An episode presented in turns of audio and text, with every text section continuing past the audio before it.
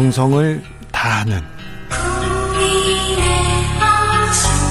국민의 방송 KBS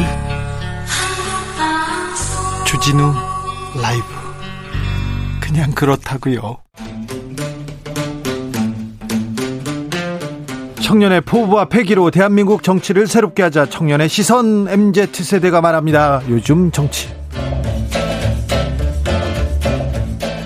청년 정치인 어벤져스입니다. 청벤져스 각자 본인 소개하고 시작하겠습니다. 네, 안녕하세요. 더불어민주당 비상대책위원 권지웅입니다. 네, 안녕하십니까. 국민의힘 김용태 최고위원입니다. 김용태 최고 이제 여당이 됐으니까 여기부터 시작해야 될지도 모릅니다. 김용태 최고 오늘 어떻게 보내고 있습니까?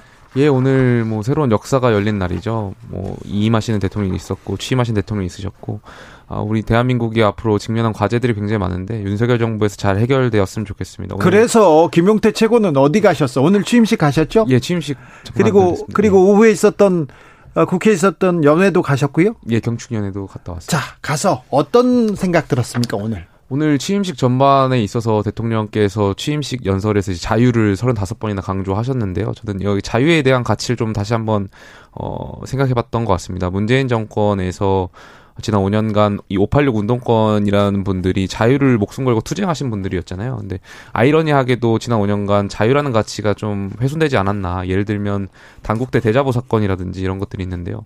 어, 이번 문석열 정부에서는 이 자유의 가치가 다시 오롯이 다시 되살리고 또 이런 것을 기본으로 해서 정의와 상식이 올바르게 되는 정권이 됐으면 좋겠다 이런 생각 좀 했습니다. 취임식, 취임사 어떻게 보셨습니까? 어, 권지웅 위원. 네. 한국의 이제 지나친 양극화 문제가 그 한국 사회에 되게 중요한 문제다라는 언급이 있었어요. 그런 네. 부분은 동의가 되고, 근데 반지성주의란 말을 하셨잖아요. 그래서 조금 의아하긴 했어요. 그러니까 정치가 제대로 작동하지 못했고 작동하게 해야 한다는 이야기를 하다가 반지성주의 이야기를 했는데 되려 제가 그 말을 보면서 그 이제 윤석열 후보께서 대선을 뛰실 때 후쿠시마 원전 붕괴 관련해서 사실 방사능 유출이 없었다. 그러니까 사실관계가 맞지 않는데 그런 말을 하셨던 것도 기억나고 되레 국민의힘에서 4.15 부정선거 였다. 뭐 이런 이야기를 한다던가 아니면 5.18을 놓고도 북한군 개입을 하고 있다. 이런 이야기를 하셨던 김진태 후, 후보가 지금 또 후보가 되었잖아요. 그래서 그런 것들이 좀 떠오르긴 했습니다. 그래서 왜 저 이야기를 하셨을까? 첫날에 너무 심하게 공격하시네요. 그래도 오늘 허니문 기간이고 저 대통령 아, 정부가 첫 시작하는 조금... 단계인데 오늘 아니야 네. 지금 이따가 조금 이따 인사청문회 얘기할 때 그때는 또 권지웅 목소리가 좀 줄어들 수밖에 없으니 네. 그 거기까지는 좀 어? 첫날이니 아니 덕담 한번 해주십시오 저희 네. 윤석열 아, 정부에 대해서 예. 네, 그래도 지금 이제 2022년부터 2027년까지 이제 맡을 정부인데 대통령이죠. 우리 대통령이죠. 그렇죠, 그렇죠. 우리나라의 대통령이 국민의 대 표고요. 그래도 또 뚝심 있게 하시는 부분이 있지 않습니까? 그런 어떤 장기를 잘 살려서 또 잘 해나가실 거라 생각합니다. 네, 잘 해주셔야 되는데 네. 걱정이 되는 것도 좀 있습니다. 그렇죠. 네.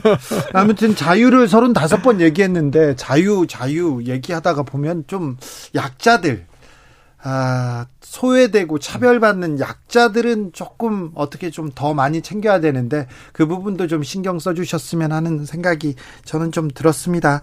자, 장관 후보자 청문회 계속되고 있습니다. 어제 한동훈 법무부 장관 후보자 청문회 있었습니다. 어떻게 보셨습니까, 권주영 의원? 어, 저는 어, 이번 청문회에서 의원들이 질의하는 것 중에 좀 부적절한 것도 있었던 것 같습니다. 너무 과도하게 후보자를 공격하려는 방식으로 이야기를 한다든가 혹은 아니면 사실관계를 좀 확인하고 왔으면 굳이 질의하지 않았어도 될 부분이 있었다고 생각하고 그건 좀 부족했다고 생각하고요.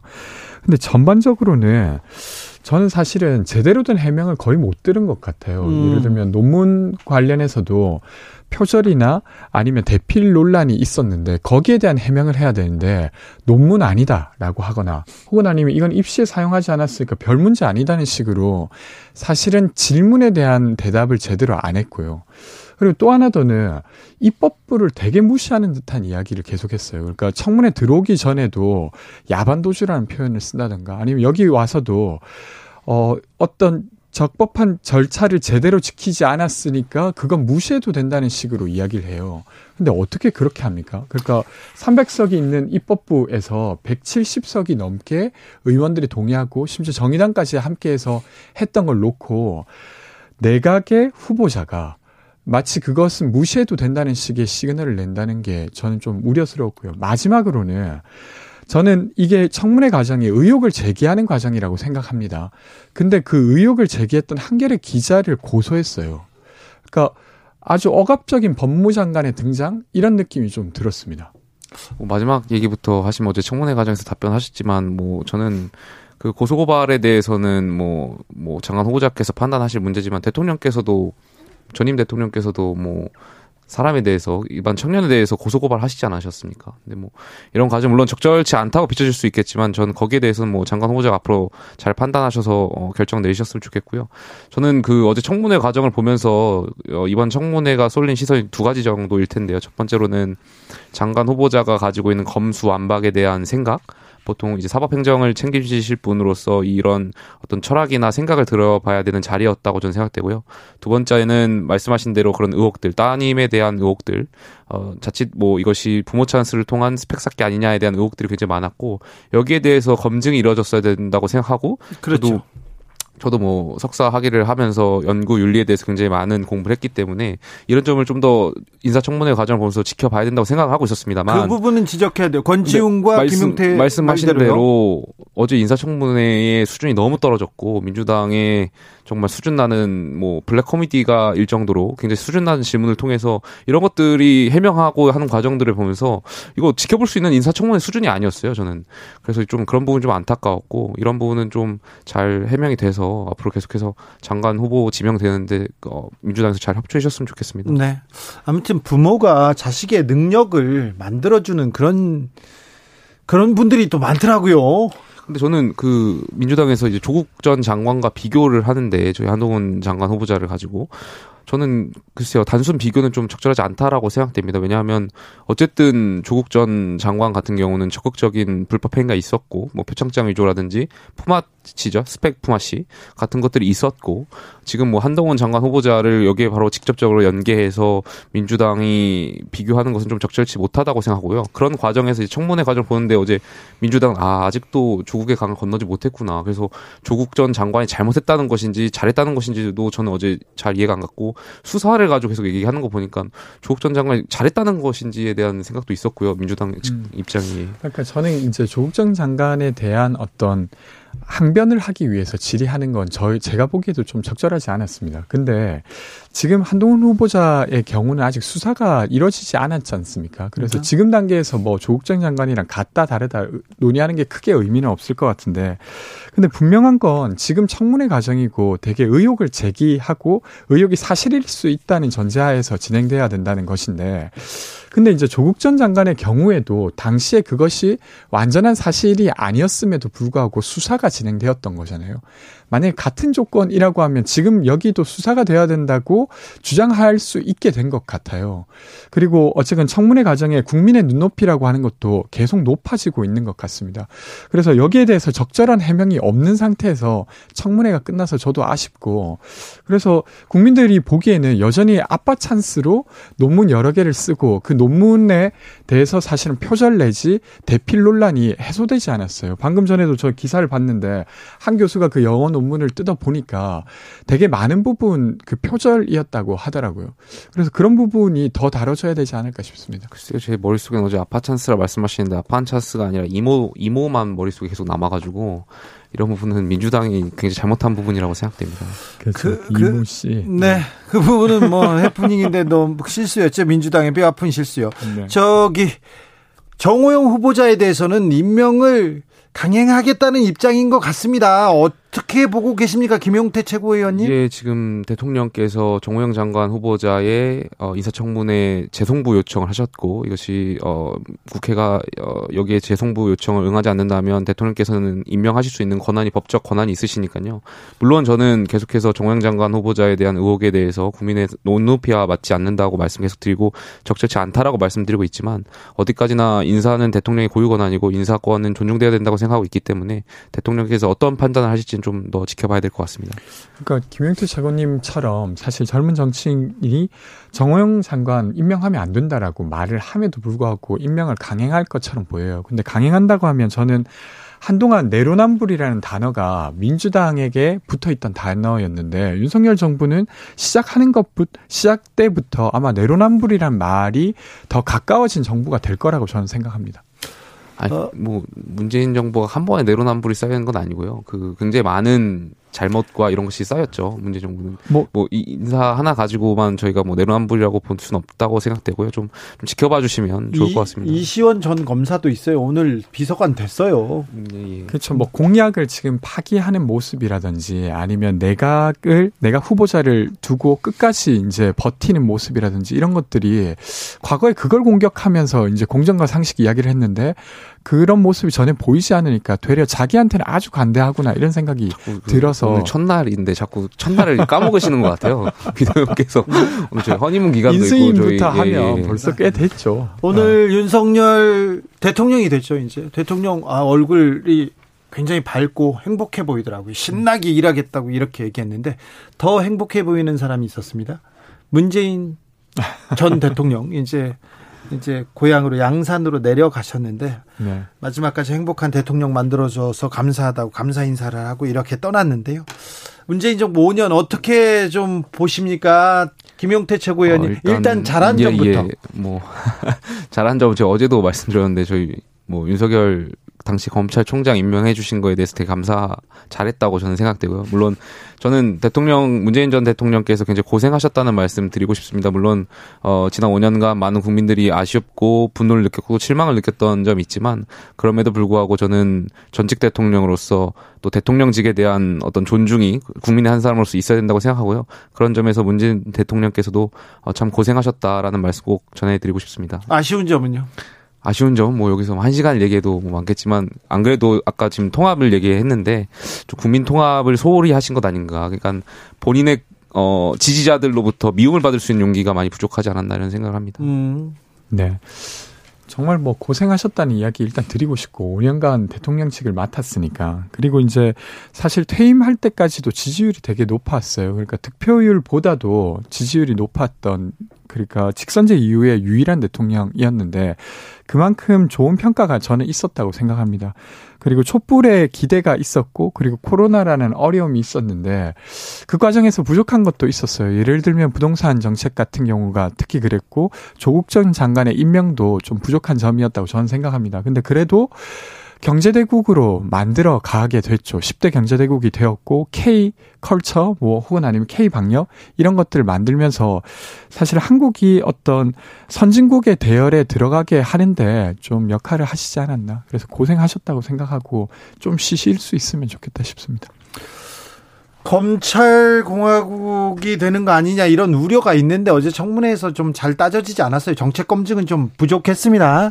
그리고는 검찰 인사들이 마구 이렇게 임명되는 거에 대해서는 당에서도 조금 우려가 있죠. 뭐 우려하시는 분도 있습니다만 저 근데 이렇게 생각합니다. 아까도 말씀드렸듯이 인사에 대해서는 대통령의 고유 권한이고 예를 들면 제가 뭐 나중에 뭐 대통령이 될지 안 될지 모르겠지만 만약에 대통령이 된다면 저도 당인으로서 당의 당직자들하고 편하다 보니까 어떤 인사나 이런 거 있을 때 당직자 위주로 하지 않겠습니까? 물론 네. 대통령께서 검찰총장 출신이고 검찰에서 오래 계셨기 때문에 검찰 관계자들하고 어떤 인사의 호흡에 오랫동안 맞춰왔을 거고 네. 거기에 따라서는 뭐 대통령께서 알겠습니다. 결정하신 부분이니까 좀 존중해 김용태 최고위원 AI처럼 인사권자의 고유 권한이니까 좀 지켜보자 이렇게 얘기하시네. 아니 근데 방금 그 말이 저는 좀 부적절하다고 보는데 그러니까 검찰을 했기 때문에 검찰과 친소관계가 있고 그래서 임명된다. 그러니까 되려 이제 그 전에는 능력 위주로 하겠다고 했고 되려 특히나 공직기관 비서관 같은 경우는 그 청와대 인사의 핵심 인사예요. 그리고 다른 이제 정부 부처의 고위직을 임명할 때도 거기서 어떤 판단을 하느냐가 되게 중요한데 그 보고서가 제일 중요하죠. 네. 근데 이제 그것을 심지어 이제 어떤 조작 사건과 연결된 검사에게 맡겼다. 저는 아주 부적절하다고 생각하고 두고두고 계속 비판받을 거라고 생각합니다. 네. 아무튼 부담을 안고 그냥 임명했습니다. 오늘은 직진했습니다. 자, 지방선거는 어떻게 되고 있습니까? 이재명 민주당 상임고문 인천 계양을로 출마했습니다. 어, 맞설 후보로는 윤형선 개항을 당협위원장이 됐습니다. 저, 저격 공천하겠다, 전략 공천하겠다고 했는데 이 공천은 뭘 의미합니까? 저는 이재명 지사께서 전 후보께서 이제 인천으로 가시는 거에 있어서 지역 연고주의로 비판하는 것에는 전 적절치 않다는 생각 갖고 있습니다. 왜냐하면 대선 주자였고 어, 중앙 정치인이고 국회의원은 물론 지역을 대표하는 것도 있지만 어, 국가 국민을 대표하는 헌법기관으로서의 역할도 있기 때문에 국회의원을 출마하고자 하는 자가 어디든 나갈 수 있다고 생각되거든요. 다만 이제 여기 관련해 가지고 어, 이재명 후보께서 경기도지사로서 본인이 대장동이 어, 당군 일의 최대 업적이라고 굉장히 칭송하시고 본인이 자찬하 자화자찬하셨는데 여기서 분당에 있는 어떤 선거구를 버리고 이제 인천 가신 거에 대해서는 비판의 소지가 있을 것 같긴 합니다. 본인의 어떤 자기 부정인 것 같아서 이런 부분 좀 아쉽. 다고 평가가 되고요. 저는 이재명 후보께서 근데 이번에 인천에 나가시는 거에 있어서는 좀 안타깝다는 생각 갖고 있습니다. 왜냐하면 앞으로 대선까지 지선이 두 번 남았고요. 총선이 한 번 남아 있습니다. 세 번의 선거가 있는데 이재명 후보께서 어떤 형태로든 책임지실 일이 많을 거라고 생각됩니다. 그렇기 때문에 저는 비록 이번 개항을 해서 이재명 후보께서 이기신다고 하더라도 앞으로는 정치적으로 타락의 길만 남았다 이렇게 생각됩니다. 그러니까 윤희숙 씨나 이런 분들을 좀 염두에 뒀는데 그분들을 배치한다 하더라도 이기기 어렵다고 판단했다는 게 하나 있을 것 같고요. 또 하나 더는 근데 이준석 대표가 페이스북에 그 글을 글을 올린 게 있는데 저는 내용이 좀 공감이 갔는데 다음에도 개항을 해 어, 국회의원으로 출마할 사람이 이번에 출마하는 게 좋지 않겠냐 이런 의견에 글을 올렸어요. 저는 그런 방식으로 공천하는 건좀 좀 바람직하다는 생각이 듭니다. 그러니까 되게 흥행을 위해서 이렇게 공천을 하는 것보다는 그 지역에 계속 신망을 쌓을 수 있는 사람들을 해서 다음번에는 좀 가능성을 더 높이는 이런 것의 어떤 선택 중에 하나이지 않았을까 싶어요. 그래요? 민주당이 그런 식으로 공천을 했어야 되는데 이번 지방선거에서 민주당의 노력은 좀 부족한 것 같네요. 그럼 그러니까 뭐 지방 그 재보궐 말고 지방선거 네, 지방선거 재보궐 뭐 다 합해서요. 그 그래도 이제 이번에 저희가 좀 젊은 그 정치인들을 많이 공천했습니다. 그렇습니까? 네, 당선 가능성이 좀 상대적으로 떨어지는 부분도 있어요. 예. 그럼에도 불구하고 이번에 출마를 하게 되면 다음번에는 훨씬 더 가능성이 높아지게 되는 겁니다. 네. 그래서 네. 그런 의미에서 저희가 청년 공천을 좀 많이 했고 나중 결과 나오면 한번 공유해 드리도록 하겠습니다. 네. 국민의힘은 어떻습니까? 저희는 이번에 비례대표에 PPAT라는 시험을 적용해가지고 처음으로 국민 여러분들께 선보였는데요.